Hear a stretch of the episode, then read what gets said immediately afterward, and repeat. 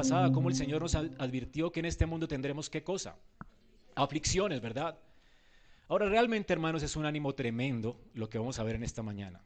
Porque aunque en el mundo tengamos aflicciones, y recuerden que las aflicciones van a venir a causa de que el mundo odia a Dios y por lo tanto va a detestar nuestro mensaje, hermanos, ¿con qué ánimo saldríamos a la calle si no creyéramos que Dios podría obrar en el corazón de las personas de este mundo?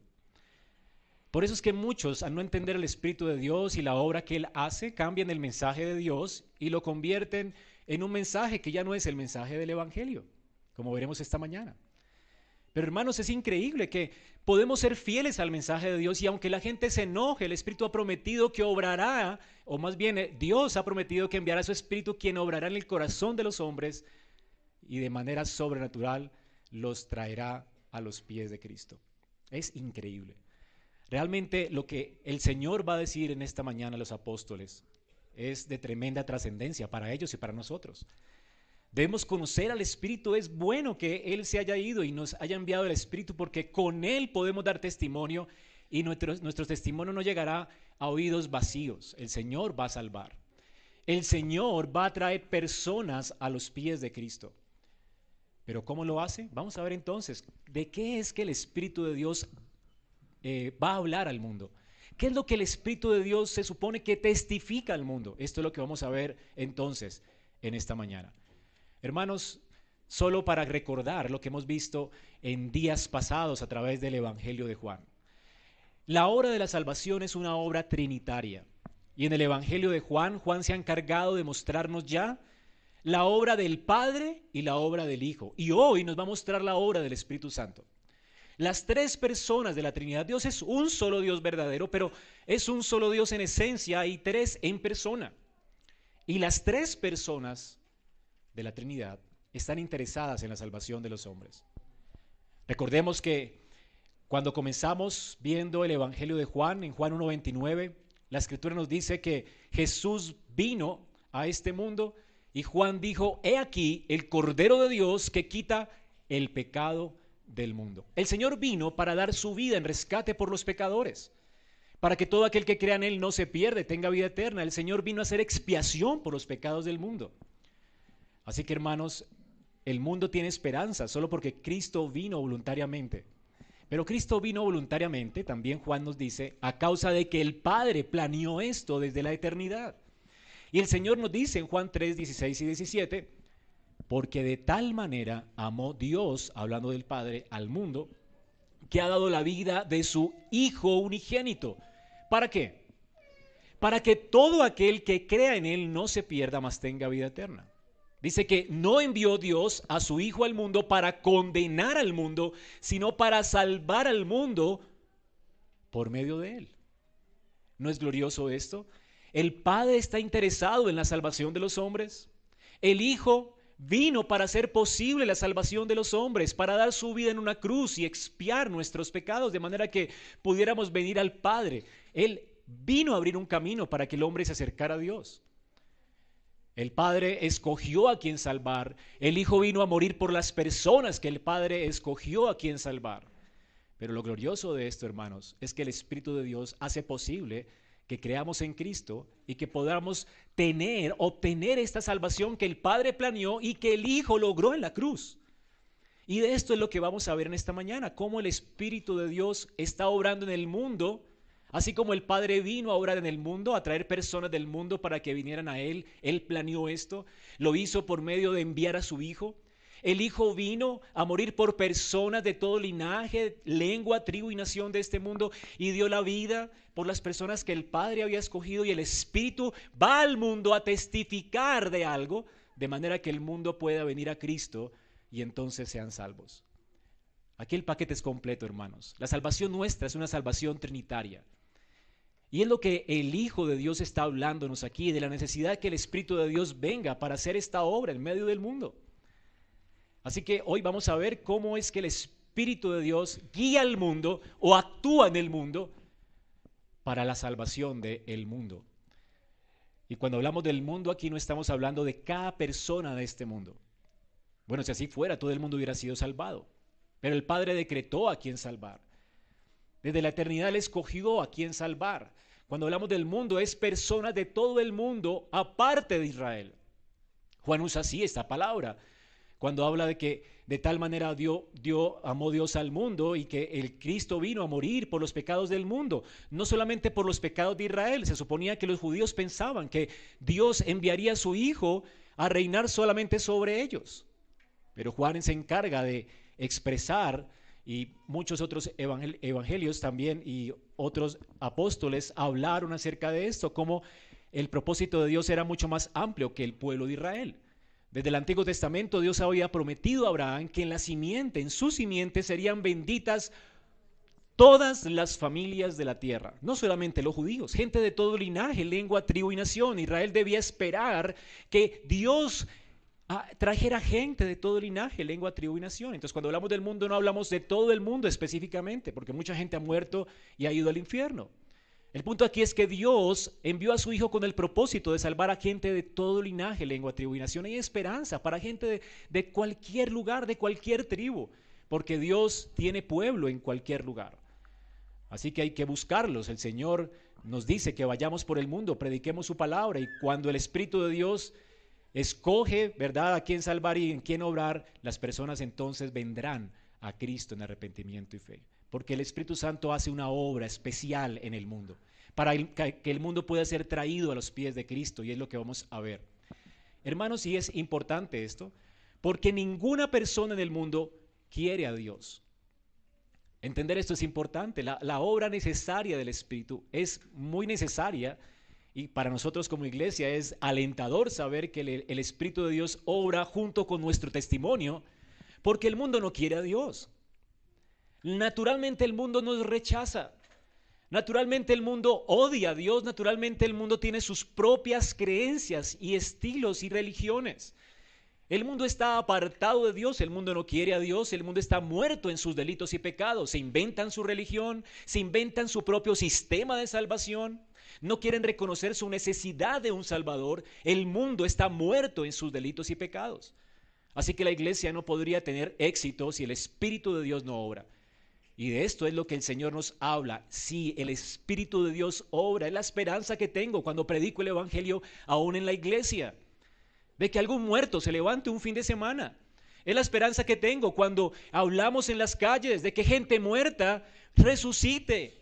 Y por eso es que hablamos, porque tenemos la esperanza de que el Espíritu de Dios obre, porque Cristo ha prometido que así lo hará. Si no tuviéramos esta esperanza, vana sería nuestra predicación. Y dependeríamos aún de nuestros dones o de nuestra manera de hablar o de la forma en que convencemos, pero gracias a Dios no somos nosotros los que convencemos al mundo.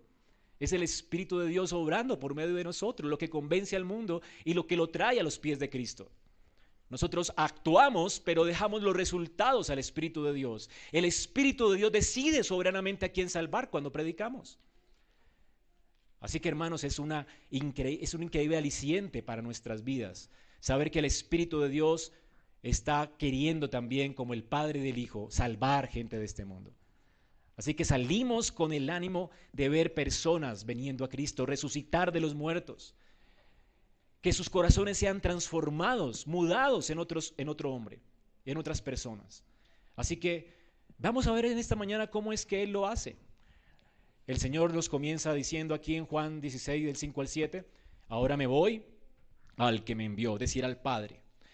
Y ninguno de ustedes me pregunta, ¿a dónde, a dónde va, Señor? Antes porque os he dicho estas cosas, tristeza ha llenado vuestro corazón. Pero yo os digo la verdad, os conviene que yo me vaya, porque si no me fuera el consolador, no vendría a vosotros. Mas si me fuere, os lo enviaré. Recordemos que los discípulos estaban muy angustiados, turbados en su mente a causa de la noticia del que el Señor se iría de este mundo. El Señor se va, ellos estaban lamentando su pérdida. Y aunque Pedro es extraño la, pregunta del Señor. Dice, ustedes no, me están preguntando para dónde voy. Y uno se dice, pero si Pedro le preguntó, ¿verdad? En el capítulo 14, versículo 13, eh, 36, Señor, ¿a dónde vas? ¿Se acuerdan? Eh, un predicador colocó un ejemplo de, esto cuando usted le dice a, su hijo, bueno, mañana nos vamos de paseo. Y un niño, ¿verdad? Arregla la maleta, ya sabe que se va de paseo y él duerme con la maleta lista, ¿no? Y cuando al otro día el papá le dice, oye, me toca, le, tocó ir a trabajar obligado porque si no, su empresa va a ir a pique. Y entonces él se fue a trabajar y el niño le dice, papá, ¿para dónde vas? La pregunta es, ¿está interesado el niño para dónde va el papá? No, ¿verdad? ¿Qué es lo que está sugiriendo con esa pregunta? ¿Por qué no me llevas de paseo? Bueno, esa era la actitud de los discípulos. Señor, ¿para dónde vas? No te queremos perder. ¿Qué vamos a hacer sin ti? No queremos que te vayas. El interés de los discípulos no era en Jesús, eran ellos. ¿Me hago entender? Lo que el niño está pensando no es en su papá, ni cómo le va a ir a su papá en la empresa. El niño es egocéntrico por naturaleza. Él está pensando en su paseo. ¿Por qué no me van a llevar al paseo que me prometieron, verdad? Y así somos todos, somos egocéntricos. Estamos viendo siempre por nuestro pequeño reino, por nuestro pequeño mundito. Y entonces no nos interesa realmente los propósitos de Dios ni el reino de Dios. Sin embargo, el Señor sí les dice y les anima a quitar sus ojos de su propio reino. Y les dice, ¿saben qué? Aunque ustedes no me lo han preguntado, aunque a ustedes no les interesa, yo sí se los voy a decir. Les conviene que yo me vaya. Hay algo más grande de lo que, está ocurriendo. lo que ustedes están pensando como una pérdida para sus vidas porque me voy, más bien va a ser una ganancia para ustedes. Les conviene que yo me vaya, porque si no me voy, el Espíritu no vendría a vosotros. El Espíritu de Dios iba a venir de una forma como nunca antes había venido en el Antiguo Testamento. En el Antiguo Testamento el Espíritu regeneraba, producía fe en el corazón de los creyentes para confiar en el Mesías que habría de venir. Pero los creyentes del tiempo del Antiguo Testamento no estaban gustando ni disfrutando la inauguración del reino de los cielos. Ellos estaban viendo reyes que fallaban, jueces que fallaban, sacerdocio que apostataba. Y no estaban viendo la inauguración del reino, estaban esperando un mejor sacerdote, un mejor rey.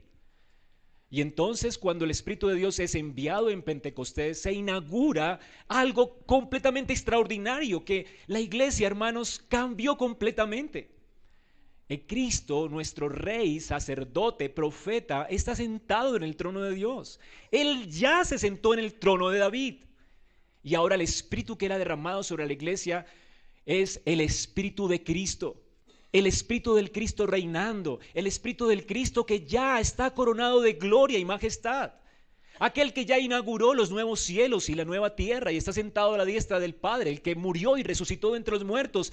El Espíritu de Dios vino a hacernos participantes de, esa, de ese nuevo reino, de esa gloria que Israel no disfrutó.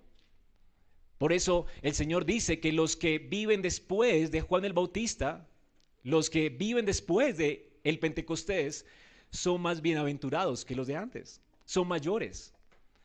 Hermanos, usted está viviendo en un tiempo increíble. Lo que Dios está haciendo hoy nunca se lo imaginó Israel, porque Cristo ya vino, hermanos, ya se sentó en el trono de David, ya está reinando en gloria y está colocando a todos sus enemigos por debajo de sus pies. Lo que los discípulos no estaban viendo es que los propósitos de Dios se estaban cumpliendo y una vez Cristo muriera y resucitara, Él tendría que sentarse en el trono de Dios en gloria. Y entonces enviaría su Espíritu. Y el Espíritu de Dios actuaría por medio de la iglesia para traer a muchos hijos a la gloria. Y entonces el Señor vendrá por segunda vez. Y tendremos cuerpos nuevos y viviremos para siempre con Él. Y se manifestará lo que ya somos hoy, hijos de Dios. Lo que gustamos hoy, hermanos, espiritualmente, lo gustaremos ya por vista, ya no por fe y en la manifestación visible del reino de Dios. Pero ya lo disfrutamos hoy por el Espíritu. ¿No es increíble esto? Pero ellos simplemente estaban centrados en sí mismos, en sus propias necesidades. Y esto, hermanos, a veces nos cega para entender la realidad en la que estamos hoy viviendo. Hermanos, hoy vivimos una época gloriosa. No estamos esperando una época gloriosa en el futuro. La época gloriosa llegó con Pentecostés, el Espíritu de Dios fue derramado y como nunca la iglesia ha tenido éxito, tres mil, personas se convirtieron en un día. En menos de 70 años el Evangelio había alcanzado el mundo conocido de ese tiempo. Y hoy, hermanos, en todo lugar el Evangelio está siendo predicado. Miles de personas, como la arena del, mar, como las estrellas de los cielos, se han convertido a Cristo. Nunca los judíos se imaginaron que en un lugar como Bogotá se adorara a Yahweh, al Rey de Gloria. Y hoy está ocurriendo porque Cristo está sentado en el trono de, gloria. Él está reinando, hermanos. Así que estamos viviendo la época dorada de la iglesia, desde que Cristo está en gloria hasta que regrese por segunda vez. Estamos esperando es su consumación final, la consumación del reino. Pero hermanos, hermanos estamos en el milenio. Este es el milenio. Nada se compara como lo que estamos viviendo hoy, no importan las persecuciones, nuestro Señor reina. Y es preciso que Él reine, dice Pablo, hasta que ponga a todos sus enemigos por debajo de nuestros pies. Lo que estamos viendo hoy es la victoria de Cristo, la victoria sobre el pecado, la victoria sobre nuestras, nuestras vidas, la victoria para traernos a su reino, para traer a todos sus enemigos por estrado de sus pies, y el último de ellos será la muerte. Hermanos, el, Evangelio está alcanzando personas. El reino está corriendo y las puertas del infierno no prevalecen contra la iglesia. Nuestro Señor es glorioso, hermanos. Así que abre tus ojos y deja de pensar en tu pequeño mundo, en tu pequeña pérdida, porque nada se ha perdido, hermano. Tú lo has ganado todo. Si tienes a Cristo, lo tienes todo. Tú has sido enriquecido con los poderes del siglo venidero. Tú has sido enriquecido con la presencia de Dios en tu vida. Tú has sido enriquecido con increíbles y preciosas promesas. Nada se compara con lo que estás viviendo hoy, hermano. Que tu pequeña frustración de tu pequeño reino no te frustre para que veas el reino de Dios. El glorioso reino de nuestro Dios. Que te asombre nuestro Dios sentado en gloria, actuando en tu vida, colocando tu pecado cada vez más menguándolo para que tú crezcas según su semejanza. El Señor vino a triunfar y a vencer sobre tu vida, sobre sus enemigos. Él vino a vencer. Hermanos, que te anime esta noticia. Sal de tu pequeño mundo. Los, eh, eh, discípulos no estaban viendo esto. Y qué tremendo es encerrarnos en nuestro pequeño mundo, asustados porque perdimos algo, asustados porque perdimos algo en esta vida. ¿Qué importa que lo pierdas todo si ya lo tienes todo? Lo ganaste todo en Cristo. Tú estás sentado con Él en gloria. Así que no temas. El Señor nos ha dicho, no temáis manada pequeña. A vuestro Padre le ha placido daros el reino. ¿Por qué temer? ¿Y por qué temer a la muerte si tenemos vida con Él? ¿Y por qué temer a las pérdidas si no hay nada que podamos perder? Porque todo es nuestro. Así que hermanos, es una gracia que el Señor se haya ido y que nos haya dado su espíritu las arras de nuestra herencia. Es una gracia tremenda. Y entonces, junto con el espíritu que viene, junto con el espíritu viene la responsabilidad de obrar junto con él y actuar en concordancia con su ministerio. ¿Y cuál es su ministerio en el mundo? La partida de Cristo no fue una pérdida, fue una ganancia para nosotros podemos unirnos a Él en su ministerio. ¿Cuál es su ministerio? ¿Cuál es la obra del, Espíritu de Dios en el mundo?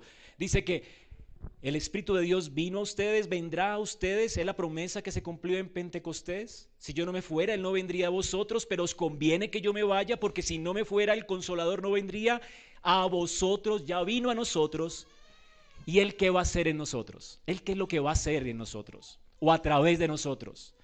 El Espíritu va a convencer, hermanos va a convencer. Y, la obra del Espíritu Santo tiene que ver con tres cosas importantes. Él va a convencer de tres cosas, de justicia, de pecado y de juicio. Y es lo que vemos en nuestro texto. Tres cosas que el Espíritu de Dios está haciendo. Y usted quiere saber, ¿verdad? ¿Dónde está el Espíritu de Dios cuando hablamos del mover del Espíritu Santo? ¿Dónde está el mover del Espíritu Santo? ¿Dónde lo puedes ver actuando? El viento sopla donde quiere y tú oyes su sonido, dice el Señor. ¿Se acuerdan? hablando con Nicodemo. ¿Tú has visto el, viento soplando? ¿Has visto el viento? ¿Conoces el viento? ¿Tú lo has visto? Bueno, yo nunca he visto el viento, no sé cómo es, ¿verdad? ¿Por qué sabes que hay viento? Escuchas el sonido, lo escuchas silbar, ¿verdad? Y escuchas qué cosa y ves qué. Y ves sus efectos. Si has visto un huracán, tú puedes ver no solamente el sonido atemorizante de un huracán, pero vas, va pasando, ¿verdad? Y quiebra árboles, quita cosas, y tú ves el devastador efecto que puede tener el viento. Así que si el viento pasa, tú no lo ves, pero puedes ver sus efectos. Y en esta mañana entonces vamos a ver cuáles son los efectos de que el Espíritu de Dios obre. Siempre que el Espíritu de Dios está obrando en el mundo, ocurre algo. Y es que el mundo es convencido de justicia, de pecado y de juicio. Esto es lo que ocurre. Entonces tú dices, allí están los efectos del Espíritu, la gente se cae. No, no son los efectos del Espíritu. La gente llora y, y se estremece y siente escalofríos y temblores. No, no es el efecto del Espíritu. Puede ser lo que quieras, y nuestra imaginación maquina mucho, ¿verdad? Tú puedes inventártelo. Hay gente que ha visto extraterrestres y no existen. Está loca. la mente del hombre está enferma. Por el pecado está enferma. La gente se cree lo que no es. Hay gente que es hombre y se cree mujer, o es mujer y se cree hombre, o se cree perro o gato. Es enfermo, el, el, ser humano está enfermo. Si esto ocurriera antes, te meterían al manicomio. Pero ahora la enfermedad es mucho más normal, se ha normalizado esta enfermedad. El pecado, hermanos, enferma la mente humana. Te hace creer lo que no eres, te hace ver lo que no existe. Este es el extremo en el que nos lleva la corrupción moral en la que hemos caído. La mente enferma del hombre se inventa lo que quiera. Pero cuando el Espíritu de Dios, la palabra de verdad, dice que cuando el Espíritu de Dios obra, ocurre algo. Y es que la gente es convencida, hermanos, es convencida de justicia, de pecado, de justicia y de juicio. Si no está ocurriendo esto, el Espíritu de Dios no está allí. ¿Comprendes esto? ¿Qué es convencer? Y creo que la palabra más importante de nuestro texto. Porque Él convence de tres cosas y lo que nos preguntamos es qué es convencer. Bueno, el convencer en nuestro español es fácil. Cuando comencé a escudriñar la palabra, resulta que para los griegos significaba algo y seguramente el Señor le está dando un sentido diferente a esta palabra. Y muchos comentaristas realmente no se han puesto de acuerdo y me resultó difícil entender qué significa convencer porque todos dicen algo distinto hasta que llegué a la raíz del problema y es que para los griegos significaba algo pero en la escritura, según el ministerio que la Biblia le ha asignado al Espíritu de Dios, posiblemente no es eh, el, significado que le dio Jesús a esta palabra. Para los griegos esa palabra significaba como, lo que hace em, como lo que hace en un juicio a alguien. Es decir, viene un convicto, alguien que es responsable de un pecado, de una falta, y entonces hay una persona, el fiscal, que recolecta pruebas contra esta persona y va y lo acusa delante del juez y el juez después de ver las pruebas lo, decreta culpable y esa persona ahora es convicta y ahora es acusada con pruebas y entonces sentenciada a, una pena. Así que esta es, esta es como la connotación de esta palabra para los griegos. Por eso ustedes en algunas traducciones van a encontrar no la palabra convencer, sino acusar. Porque tiene la, la, eh, la, idea de que alguien es acusado, hecho convicto, encerrado, ¿verdad? A causa de un delito que cometió. Pero es improbable que el Espíritu de Dios esté obrando en el mundo así. Porque ya Juan nos ha dicho que el Padre hace algo, envía a su Hijo al mundo para salvar, que el Hijo hace algo, envía a su Hijo al mundo para salvar, y ahora nos está diciendo que el Espíritu hace algo. Así que por lo que Juan nos ha estado hablando, y ahora que toca el tema del Espíritu de Dios, es más probable que esté hablando de la convicción, no de encerrar a alguien y colocarlo convicto y juzgarlo, sino más bien dar convicción a alguien y seguramente es como un fiscal que sí recolecta pruebas, pero no con el propósito de encerrarlo, sino con el propósito de que convicto venga a Cristo y sea salvo. ¿Me hago entender la diferencia? Y, muchos comentaristas realmente piensan lo mismo, porque realmente, hermanos, eh, quien va a juzgar a los hombres y quien los va a encerrar en el lago de fuego y azufre va a ser el Padre. Cuando, cuando el, Hijo venga a reinar y va a colocar todo el reino de Él a los pies del Padre, ¿se acuerdan? Es el Padre quien encierra a Satanás y a todos los que, a todos los de los que son hijos de Él, los va a encerrar en el agua que arde con fuego y azufre. Ese va a ser el juicio final. Y entonces la tarea del Padre es ser juez. La tarea del Espíritu Santo en toda la escritura más bien ha, sido siempre actuar refrenando el pecado de los hombres como para que no se convierta este mundo en un caos. Así que Él refrena, Él restringe la maldad de los hombres.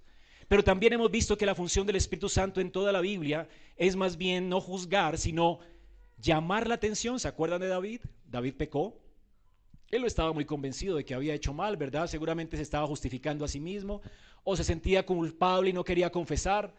Y entonces el Espíritu de Dios vino al profeta Natán y recogió todas las pruebas y convenció a Natán de que David había pecado. Entonces Natán fue y con una historia, ¿verdad? Inspirada por el Espíritu de Dios, Natán convence a David de qué? De que ha pecado contra Dios. ¿Y cuál era el propósito del Espíritu de Dios? hacerlo convicto, de manera que él pudiera buscar, confesar y buscar arrepentimiento y fe y creer y ser salvo. Así, hermanos, el Señor lo que está hablando aquí es más bien de, esa, de ese tipo de convicción. Abremos nuestras Biblias en 1 Corintios 14, 22 al 25. Es importante que usted entienda esto porque es la función del Espíritu de Dios y debe ser nuestra función. Es decir, ser, ser fiscales, sí, pero con un propósito, de restaurar, de recuperar. El juicio definitivo vendrá al final. Pero nuestro propósito hoy es ser fiscales para llamar a los hombres al arrepentimiento. Recuerden que ya hemos visto que el Señor nos dio el ministerio de la reconciliación, no de la condenación. Pero sí vendrá un día donde nos sentaremos con Cristo en gloria y Él vendrá por segunda vez y nosotros seremos levantados con Él y entonces también juzgaremos a las naciones. Pero en tanto eso ocurra, mientras el Señor venga, nuestra tarea cuál es? Ser hijos de reconciliación. Nuestra búsqueda en este mundo no es condenar al mundo, sino buscar su arrepentimiento. Así que estamos siendo fiscales para buscar su arrepentimiento. Cuando el Espíritu obra, el Espíritu obra arrepentimiento y los trae convicción para que la gente venga a Cristo. Cuando Él no obra, pues estas personas realmente se endurecerán y serán olor grato para Dios. Y en el juicio no tendrán excusa cuando vengamos después con Cristo a juzgar. Así que vendrá un tiempo para el juicio, pero estamos en un tiempo donde Dios está buscando reconciliar al mundo con Dios. Y esto es lo que Pablo quiere que la iglesia entienda cuando se reúne. Hermanos, cuando nos reunimos en culto, lo que estamos buscando aquí no es condenar a los hombres, sino salvarlos. Y para salvarlos tenemos que hablarles claro acerca de cuán pecadores son y de cómo tienen cuentas con Dios y convencerlos. Y noten que Pablo aquí en 1 Corintios 14, 22 usa la palabra convencer. Así que las lenguas son señal, no a los creyentes, sino a los incrédulos. Pablo estaba diciendo, ah, la iglesia en ese tiempo hablaba idiomas extraños, eh, idiomas diferentes, y tenían la costumbre de todos hablar eh, juntos, y Pablo dice, no hagan eso. Cuando alguien entra a la iglesia, van a ver es un desorden allí. Está bien que tengan el don de hablar gringo, chino o japonés. El punto no es que hablen las palabras de Dios en chino o japonés. El punto es que las palabras de Dios se entiendan. Así que no hablen todos, hablen de a uno, porque en ese momento el ministerio de la profecía estaba vigente. La palabra de Dios aún no había sido escrita completa y todavía habían profetas en la iglesia, como Agabo, como los apóstoles. Habían profetas, profetas no, no falibles, sino infalibles, que hablaban inspirados, siendo, siendo inspirados por Dios. Así que la profecía nunca es una profecía falible, ninguna profecía es falible. todo profeta, si no hablaba palabra de Dios, debía morir, según la escritura, ¿verdad? Así que no existe tal cosa como profecía falible o que falle. Hoy en día hay muchos que se levantan como profetas en este tiempo, pero fallan en sus prédicas, y fallan en sus profecías. Deberían morir hace rato.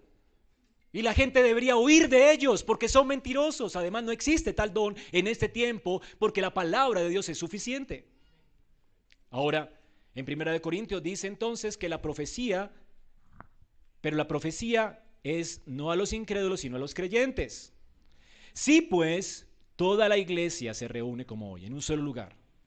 Y todos hablan en lenguas, y entra un incrédulo a la iglesia, o un indocto que no sabe ni conoce a Dios, alguien idólatra, no va a decir que ustedes están locos. Pero si todos profetizan y entra un incrédulo indocto, ¿verdad? Pero, perdón, pero si todos profetizan y entra algún incrédulo indocto, por todos es convencido, por todos es juzgado. ¿Con qué propósito? Lo oculto de su corazón se hará qué? Manifiesto, él va a conocer su depravación. Él va a conocer cuán pecador es. Él va a caer bajo convicción. Él se va a convencer de pecado, de justicia, de juicio. Él va a caer bajo esa convicción. Él mismo en su conciencia se va a declarar convicto, culpable, culpable. Yo soy culpable. Va a ser lo que hizo David en el Salmo 51. Contra ti, contra ti he pecado. He hecho lo malo delante de tus ojos para que seas tú reconocido justo en tu palabra y temido por puro en tus juicios. ¿Va a ser como el de la parábola? Señor, Señor, ten misericordia de mí, pecador, porque todo yo soy pecador, no solamente en algo he pecado, desde el vientre me concibió mi madre. No hago otra cosa que maquinar el mal. Aquí me arrepiento delante de ti en polvo y cenizas. Y esto es lo que está diciendo el texto. Así que cuando la iglesia proclama realmente por el Espíritu de Dios el Evangelio de la salvación, esta persona queda convicta Dice, por todos va a ser juzgado, eres un pecador. Y lo oculto de su corazón se hará manifiesto y así, así solamente así, ¿qué va a hacer él? Postrándose sobre su rostro, adorará a Dios. ¿Y por qué? Por la salvación en Cristo. Declarando que verdaderamente Dios está entre vosotros. Así que, ¿cuál es el propósito de Pablo? Cuando queremos hablar claramente acerca de quién es Dios y de quién es el hombre. ¿Cuál es el propósito de Dios en una iglesia que es fiel al Evangelio? Salvar, hermano, salvar. Queremos que la gente entienda cuán perversa es. Para que entonces grite y gima delante de Dios y se arrepienta en polvo y ceniza. Y entienda que no es digna y que necesita un Salvador. Esto es lo que pretendemos. Esto es lo que hace una iglesia fiel. Una iglesia fiel no es la que se siente bien consigo misma. Una iglesia donde está el Espíritu de Dios no es una iglesia que cree que puede descubrir el gran campeón que hay en ella. Una iglesia fiel al Evangelio es una iglesia que se sabe miserable, que se entiende desposeída, que se sabe quebrada y pobre de espíritu, que llora y se lamenta por su corrupción moral y por su pecado y por lo la maldad que hay en su corazón y porque todo su corazón está lleno de maldad. Es una iglesia que se sabe indigna, y es una iglesia que ama a su Señor, que adora a Cristo por su salvación. Es una iglesia convicta, es una iglesia que entiende la gracia que se le ha mostrado en Cristo. Eso es una iglesia donde está el Espíritu de Dios. Es una iglesia que ya no vive para sí, vive para aquella, para aquel que lo rescató, que la rescató y la salvó. Hace de Cristo su rey, no solamente su salvador. Porque ¿quién no se rinde a alguien que nos libera de la esclavitud del pecado? Así que hermanos, por naturaleza la gente no quiere venir a Dios, pero es el Espíritu de Dios quien hace esta obra. Lo natural del hombre que es. Proverbios 26 dice, muchos hombres proclaman cada uno su propia bondad. Yo soy bueno, yo, soy el chacho, ¿verdad? Y nos gusta que nos digan que tenemos un campeón dentro de nosotros. Y nos gusta que nos digan, ¿verdad? Cuánto, cuán merecedores somos del amor de Dios. Allá alguien me mandó ayer un mensajito supuestamente cristiano, ¿no? ¿Te has sentido indigno del amor de Dios? Tú lo mereces. yo, ¿en serio? ¿En serio? Es la locura del mundo. Tú mereces ser consentido por Dios. Hermano, merecemos, merecemos, ¿qué merecemos? El infierno, es lo único que merecemos. Somos indignos de su amor, somos indignos de sus bendiciones. Así que cada uno proclama su propia bondad, pero, pero ¿realmente habrá hombre de valor? ¿Habrá un hombre realmente bueno? ¿Qué dice la escritura sobre el hombre bueno? No hay ni siquiera uno bueno. No hay quien entienda, no hay quien busque a Dios. Yo soy tan religioso, ¿verdad? Mormón desde chiquito, católico desde chiquito, me porto bien desde pequeño, le soy fiel a mi esposa. ¿En serio? ¿En serio eres bueno? Dios dice que no. Dios dice que no eres bueno. El Espíritu de Dios siempre habla en, la palabra de Dios. Apocalipsis 3:17, por ejemplo, teníamos una iglesia que se creía rica. Dices, tú dices, iglesia, yo soy rica, me he enriquecido, somos del pensamiento de la prosperidad y, y no tenemos ninguna necesidad de nada, ¿verdad? Somos los bendecidos de Dios. ¿Cómo? ¿Cómo? Y, el Espíritu de Dios le dice, ustedes no saben quiénes son. Ustedes saben que son desventurados, que son unos miserables, que son pobres, que están ciegos, que están desposeídos, desnudos y que nada merecen. Eso es lo que eres. Eso es lo que eres. Por eso tú no tienes remedio. No hay remedio para el hombre. Nos hemos corrompido tan completamente, tan totalmente, que no tenemos remedio. Por eso es que tenemos que morir. Y por eso es que necesitamos una nueva vida en Cristo. Es necesario nacer de nuevo. Hermanos, en el Evangelio no hay reformas de vida. No es que un hombre venga a Cristo y se reforme y sea una mejor persona. No, tiene que morir porque nada de lo que eres sirve.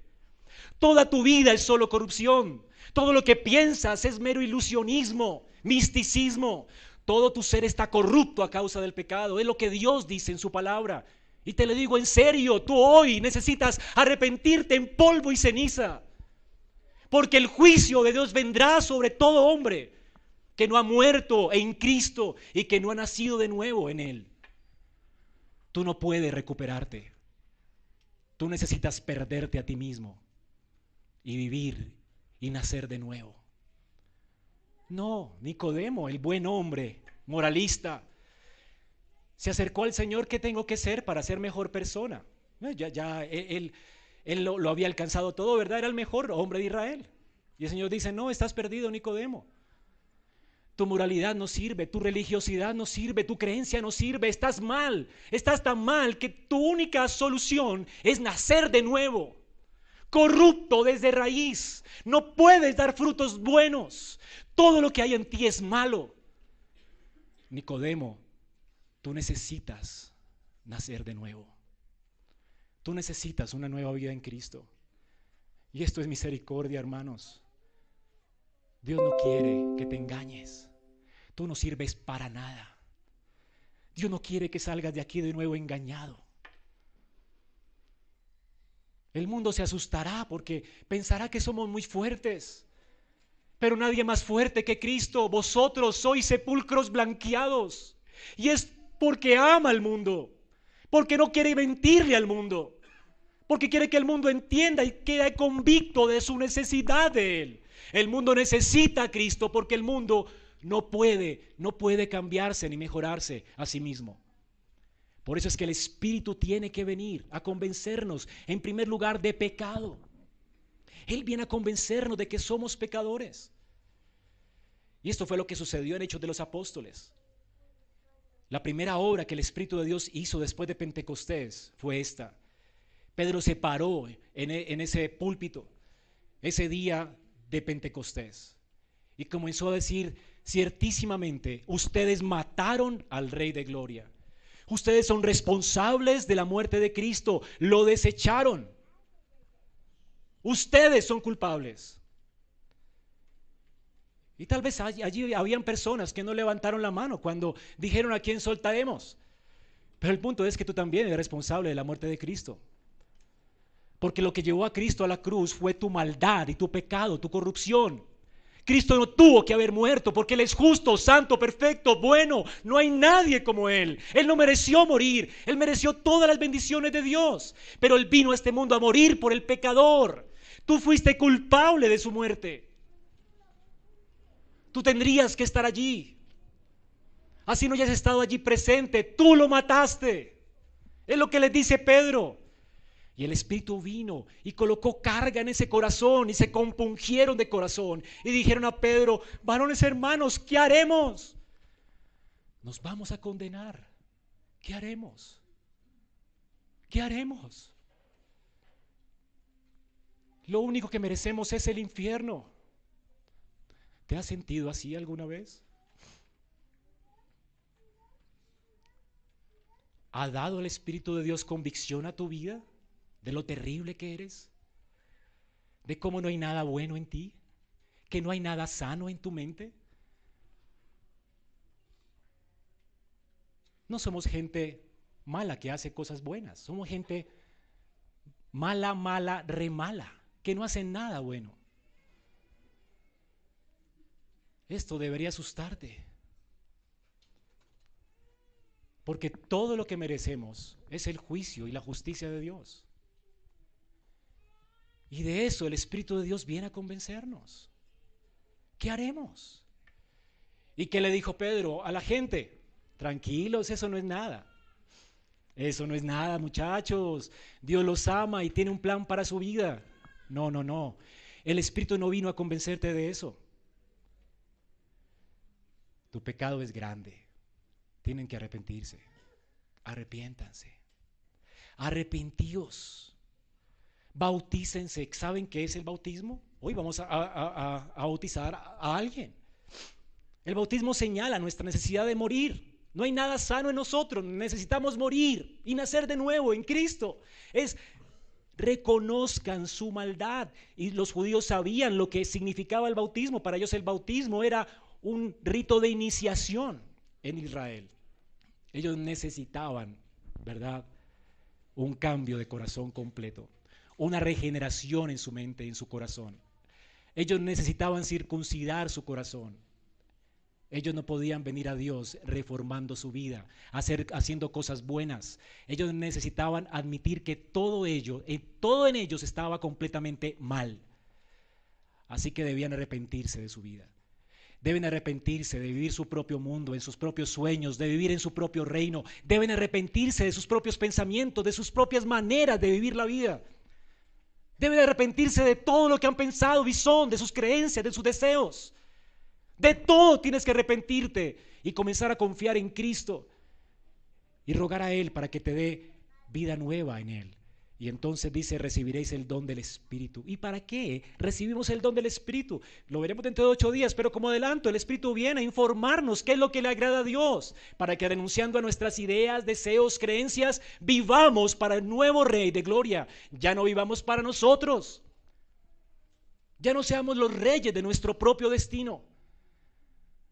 Así que el Espíritu vino a convencerlos para que compungidos de corazón se arrepintieran y le entregaran completamente su vida a otro, a otro rey, para que naciendo de nuevo vivieran para otro rey, ya no para sí mismos. Esto es lo que demanda Dios de tu vida. Si arrepentido de corazón vienes a Él, dice que el que está en Cristo es una nueva criatura. Y todas las cosas son hechas nuevas, todas. No algunas, no algunas, no tu comportamiento, no, también son tus deseos, también son tus creencias, también es la forma en que piensas, que visualizas la vida. Todo cambia, todo es hecho nuevo. Tus sueños cambian, la vida se me trastornó cuando creí en Cristo. No hay nada que en mí permanezca cuando Cristo me salvó. Y esto es lo que Cristo quiere hacer. Si hoy solamente hoy pudieras entender cuánta necesidad tienes de Él porque Él vino a convencerte de, esa necesidad. Y si no fuera así, no creerías en Él. Porque por eso dice, de pecado por cuanto no creen en mí. Si Cristo no te convence, si el Espíritu no te convence de pecado, tú no vendrías a Cristo. Porque solamente en Cristo hayas perdón de tus pecados. Porque solamente en Cristo puedes obtener vida nueva. Él dijo, yo soy el camino, la verdad y la vida, y nadie viene al Padre sino por mí. Así que hermanos, es en Cristo que realmente podemos creer. Y, realmente, hermanos, ¿quién, qué, dice el Señor aquí acerca de el pecado más grande? Es la incredulidad. De pecado por cuanto no creer en mí. Es la incredulidad en Él. Es muy fácil, de hecho, la incredulidad hoy en día es una marca, una señal de intelectualismo. ¿Cierto? Y dice, no, yo no creo en Jesús, es para gente débil. Jesús, el que murió en una cruz, eso es para gente débil, pobrecitos. ¿Verdad? Y, la gente intelectual de este mundo se precia de ser muy intelectual y, y no creen en el Señor. La gente se siente superior por no creer en Jesús. Así de corrupto está el pensamiento de este mundo. Pero hermanos, creer en Jesús realmente es lo que condena o salva. De eso depende, de creer en Jesús depende tu salvación o tu condenación eterna. La gente va a perecer en el infierno si no cree en Jesús. Así que no estamos hablando de que te arrepientas solamente del pecado de fornicación o de adulterio o de blasfemia o de lo que sea o de quebrantar los diez mandamientos. Estamos hablando del pecado de la incredulidad. Los mormones son buenas personas, intentan cumplir los diez mandamientos, pero son incrédulos, no creen en Jesús. Y tú necesitas arrepentirte de no creer en Jesús, en el Jesús que Dios dio, el que descendió del cielo, en que, el, que, el que es Dios con nosotros, el que siendo Dios se hizo hombre el que vivió una vida perfecta y santa para justificarnos, para imputarnos su justicia, y el que murió en una cruz por nuestros pecados, para que el que crea en Él no se pierda y tenga vida eterna. Tienes que creer en ese Jesús. Es el que vino, murió y resucitó, el que se sentó a la diestra del Padre, el que reina y gobierna, al cual le debes tu vida. Tienes que creer en ese Jesús. Así que el, el Espíritu de Dios viene a convencernos de ese pecado no del pecado en general, del pecado de menospreciar a Cristo. Increíble, hermanos, porque Zacarías 12, 10 dice, y derramaré sobre la casa de David, sobre los montes de Jerusalén, espíritu de gracia y de oración. Y mirarán a mí a quien traspasaron. Esto es lo que el Espíritu hace. Él te convence de pecado, pero del pecado de menospreciar a Cristo. Mirarán a mí al que traspasaron. ¿Verdad? y entenderán que fue por sus pecados que murió Cristo y entonces llorarán. Y llorarán por el Hijo unigénito. Hermanos, estamos hablando de una profecía en Zacarías, antes de Cristo. Porque es que Cristo es Dios. Él ya sabía que vendría a este mundo a hacerse carne para ser traspasado por los pecados de un pueblo que Él ama. Y que este pueblo lamentaría y se afligiría a causa de haberlo menospreciado a Él. No solo menospreciamos a Dios, menospreciamos su don. Y de esto es que tenemos que arrepentirnos. En aquel día, dice, habrá gran llanto en Jerusalén. En aquel tiempo habrá un manantial abierto para la casa de David y para sus habitantes, para la purificación del pecado y de la inmundicia. ¿Qué hace después de que el Espíritu de Dios nos convence? Nos convence de pecado. Viene perdón, perdón. Perdón porque nos arrepentimos de haber llevado a Cristo a la cruz. Nos arrepentimos y entonces morimos con Él para vivir con Él. Entonces le aceptamos como nuestro Salvador y Rey. En segundo lugar, el Espíritu no solamente convence de pecado, también de justicia, por cuanto Él va al Padre. Hermanos, Él viene, el Espíritu viene a nuestra vida para convencernos de pecado y de justicia. Y de justicia porque Él fue al Padre. Hermanos, Jesús está ahora sentado a la diestra de Dios. Ningún hombre después de morir ha resucitado y se ha sentado a la diestra de Dios. ¿Saben por qué? ¿Saben por qué? Por el pecado. Porque todos somos pecadores. El único que se pudo levantar de la muerte, porque la muerte no podía retenerlo, porque Él es justo. El único que se sentó a la diestra de Dios que era la promesa que Dios había dado a Adán en Génesis 2. Ese reposo eterno, el único que ha entrado en el reposo eterno ha sido Cristo. Adán fracasó en su obediencia a Dios y fue expulsado de la presencia de Dios. Cristo no. Cristo vino, no solamente obedeció perfectamente a Dios, pero murió en una cruz y no murió por él, no murió por sus pecados, no murió porque Dios demandara de él la muerte porque había pecado, no. La resurrección muestra y prueba que Cristo no murió por sus propios pecados. Él es santo y justo. La muerte no podía retenerlo. Así que Él es el único perfecto y santo y justo de entre los hombres. Por eso nació de una virgen sin relación con Adán, sin la herencia del pecado. Aunque fue perfecto hombre, nunca pecó. No nació corrupto, pasó la prueba, siempre obedeció a Dios, padeció y aprendió obediencia, Jesucristo fue perfectamente justo y santo. El único hombre en la historia humana que no ha pecado es Cristo. Y por eso está sentado a la diestra de Dios. ¿Saben qué hace el Espíritu de Dios? ¿De qué te convence? ¿De qué justicia te convence? No de la tuya. Te convence de la justicia del único que te puede hacer justo. Tus obras no pueden justificarte delante de Dios. Tú necesitas la justicia de otro, otro que vino a obedecer por nosotros. Por la desobediencia de Adán, todos caímos en pecado, dice Romanos 5. Por la obediencia de uno, de Jesucristo, los muchos serán constituidos qué? Tú necesitas la justicia de otro. De eso convence el Espíritu. El Espíritu nos convence de que todas nuestras injusticias son trapos de inmundicia delante de Dios. Eso es lo que dice Isaías 64, del 5 al 7. He aquí, tú te enojaste porque pecamos, y con razón. En los pecados nosotros perseveramos por largo tiempo.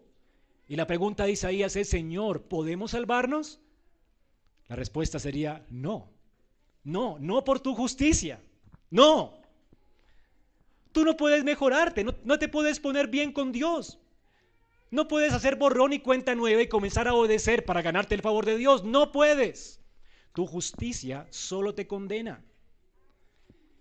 ¿Y por qué? ¿Y qué tal si comenzamos a obedecer? Isaías dice, el Señor le dice a Isaías, todos nosotros somos suciedad, toda nuestra justicia es trapo de inmundicia, hacemos algo bueno y lo manchamos con el pecado. Hacemos algo bueno y nos enorgullecemos porque pensamos que somos dioses. Hacemos algo bueno y pensamos que lo merecemos. Y que no es lo que estamos llamados a hacer, sino que lo merecemos como que somos muy dignos. Todo, todo, todo lo que haces bueno lo manchas. Es como cuando un leproso intenta vestirse con ropas bonitas. Y todo ensangrentado, él las va a manchar. Cualquier buena obra que te pongas para aparentar justicia delante de Dios, tú la manchas, tus obras no sirven para nada. El hombre no puede ser justificado por sus obras. Y si tú no vienes a Cristo y confías en su justicia, tú serás condenado. Y para eso el Espíritu de Dios ha venido, para que entiendas que en tu perversión es imposible que veas a Dios. Tú necesitas a Cristo para ver a Dios. Él dice, yo soy el camino. Si quieres ver a Dios, tú necesitas la justicia de otro. Tú necesitas aferrarse a su justicia y entender que tú no puedes acercarte a Dios a menos de que estés en Cristo y unido a Él por la fe. Si tú no recibes la justicia de Cristo por la fe, tú estás mal con Dios. Por eso no hay una religión que te salve. No es ser religioso lo que salva. No hay una religión que te pueda hacer justo, no hay ninguna buena obra que te pueda hacer justo, no hay ninguna creencia que te pueda hacer justo, no hay ningún rito, ni siquiera el bautismo que te pueda hacer justo. Tu corrupción solamente se mejora creyendo en una persona justa, Cristo, el justo, solo por su justicia. Por eso Romanos 10, 3 al 4 dice, porque ignorando la justicia de Dios que hacen los hombres, procuran establecer su propia justicia y no se sujetan a la justicia de Dios. Pero el fin de la ley es Cristo para justicia a todo aquel que cree. ¿Cómo recibes esta justicia creyendo? El Espíritu te convence de que solamente uno obedeció. Y entonces confías en su obediencia. El Espíritu te convence que el día que llegues delante del tribunal de Dios y Dios te diga, ¿por qué tengo que dejarte entrar a mi casa?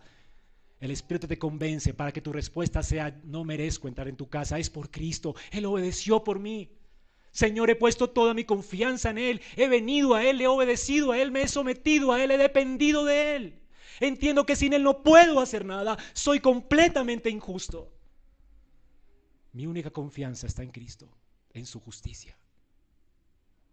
Y entonces Dios te dará entrada amplia a su reino. Jamás nadie podrá reclamar nada delante de Dios viniendo con su justicia. Sea todo hombre mentiroso.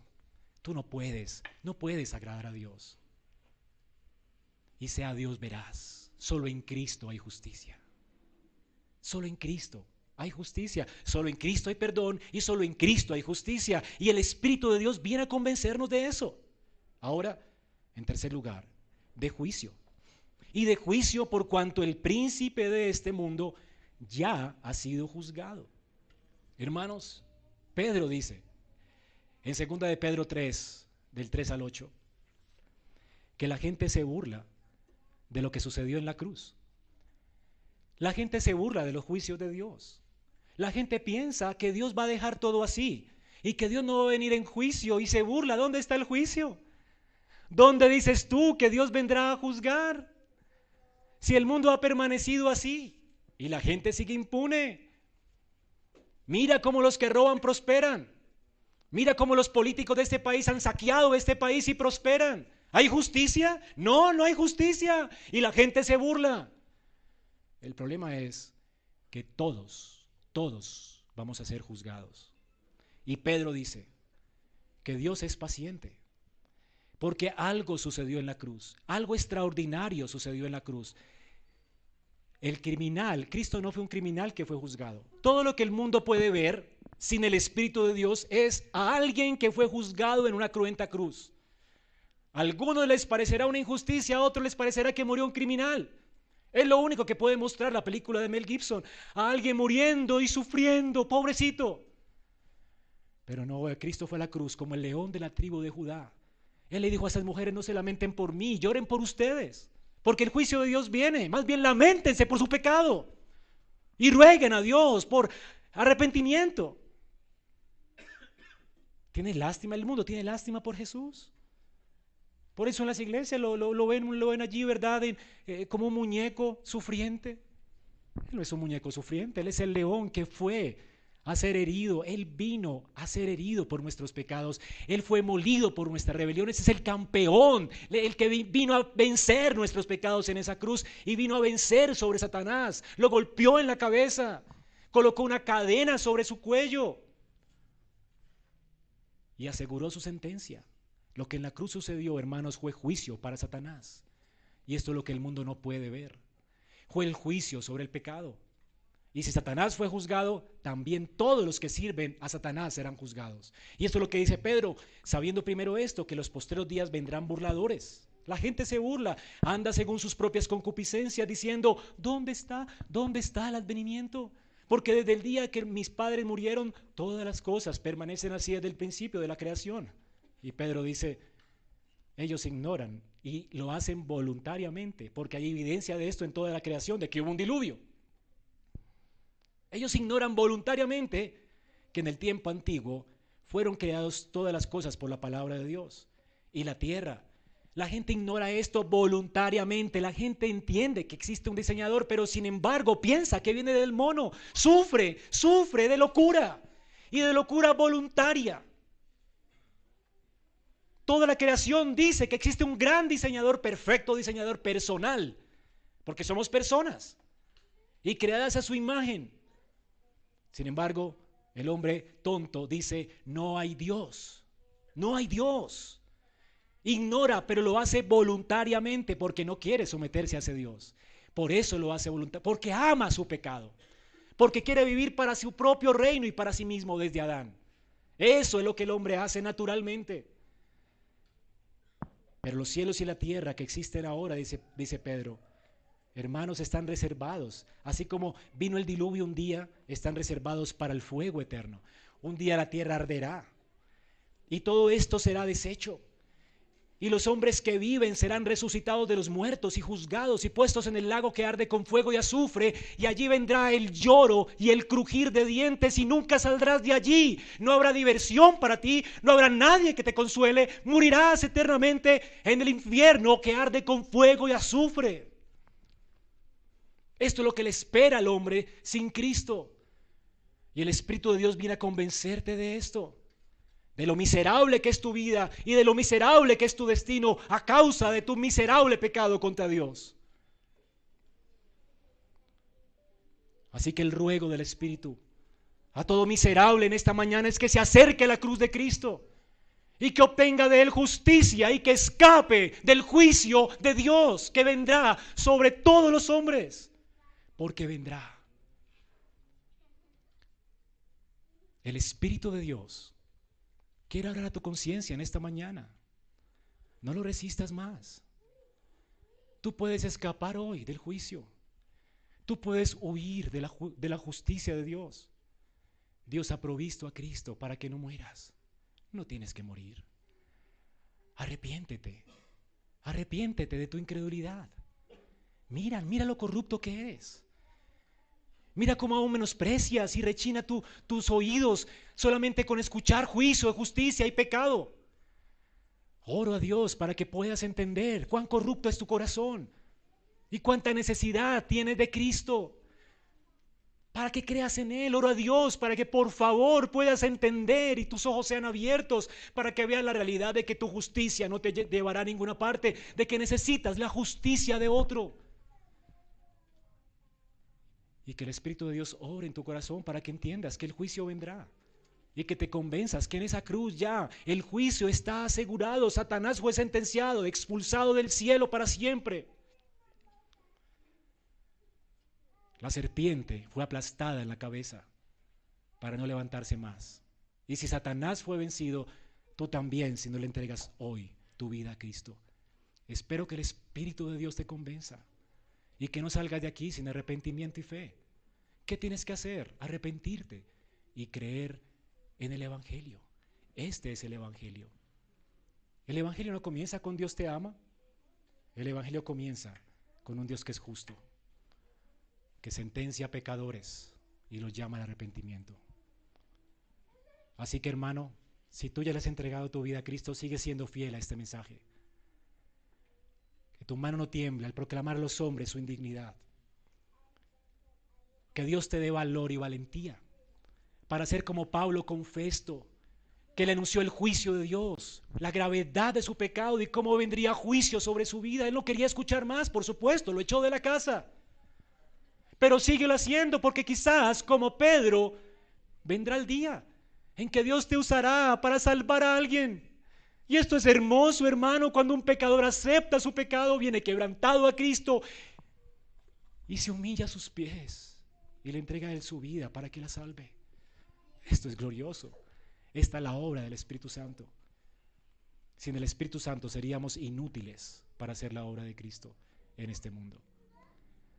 Así que no importa si el mundo nos persigue, no importa si el mundo le rechina los oídos porque no quiere reconocer su maldad y no quiere venir a la cruz, Tú sigue proclamando la cruz. Tú sigue convenciéndolo de justicia, de pecado y de juicio. Y ora por mí para que siga siendo fiel. Porque Satanás también ha querido silenciarme.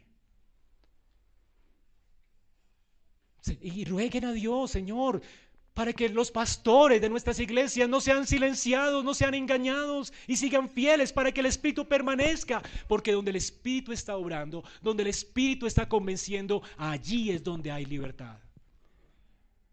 Qué glorioso, hermanos. Es allí donde puede haber gozo. Cuando la gente sale de su prisión, cuando es liberada de su egocentrismo, cuando muere a sí misma y cuando le entrega a Cristo su vida. Y esto no puede ocurrir si no es convencida de justicia, de pecado y de juicio. Así que oremos a Dios para que nos mantenga fieles. Y si usted no le ha entregado su vida a Cristo, venga hoy en arrepentimiento y fe. Dios está extendiendo su misericordia. Dios no está diciendo esto para, para colocarte de una vez en sentencia y juzgarte de una vez. El juicio vendrá, pero hoy mismo puedes venir a Él. Hoy mismo puedes arrepentirte. No salgas de aquí sin hacerlo. Vamos a orar. Padre, gracias por tu palabra y gracias por la obra de tu Espíritu en nuestros corazones. Sin Él no podríamos entender nuestra indignidad y sin Él no podríamos apreciar la perfección de Cristo, la obra de Cristo, la dulzura de Cristo, el poder de Cristo, la manera en que Cristo está venciendo y ha venido para vencer el reino de Cristo Señor, estaríamos metidos en nuestro propio mundo sin considerar que existe algo más glorioso que esto. No podríamos habernos arrepentido. Por eso, Padre, gracias por tu Espíritu. Gracias por reconocer, porque nos ayudaste a reconocer nuestra vida miserable, nuestro corazón quebrantado. Porque nos ayudaste a reconocer que éramos dignos de tu ira y no de tus bendiciones. Y nos ayudaste a correr a Cristo y a vivir para Él. y en Él, y en Él y solo en Él, ser benditos por el Padre, ser llamados santos por ti. Cristo es nuestra justicia, Cristo es nuestra paz, Cristo es nuestra gloria, Cristo es nuestra esperanza. Por eso, Señor, gracias, porque por tu Espíritu nos ayudas a glorificar a Cristo, a eso viniste. Gracias, Espíritu de Dios, porque abriste nuestros ojos para apreciar la gloria, la grandeza, el amor, la victoria, la honra, la gloria de nuestro Señor Jesucristo. A Él sea la honra en esta iglesia. Y Espíritu de Dios trae convicción en esta mañana, de manera que los que no te conocen y aún tienen su corazón endurecido para contigo entiendan su necesidad de un Salvador y corran a Cristo en arrepentimiento y fe y puedan andar desde hoy en novedad de vida y puedan ser libres, libres de las prisiones del pecado, libres de la esclavitud de Satanás, libres de su miserable vida, que puedan andar en novedad de vida hoy, Señor. Espíritu de Dios, obra. Es nuestro ruego hoy, obra, obra. Gracias, Señor. Y gracias porque aún usaste cosas difíciles en nuestra vida para traernos a tus pies y para hacernos conscientes de nuestra indignidad, de que nada merecemos y de que te necesitamos tremendamente. Necesitamos un Salvador, no alguien que nos ayude a mejorarnos, un Salvador que nos ayude más bien y que nos, que nos rescate de nosotros mismos.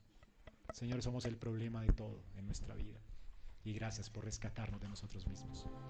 Bendecimos tu nombre en Cristo Jesús. Amén.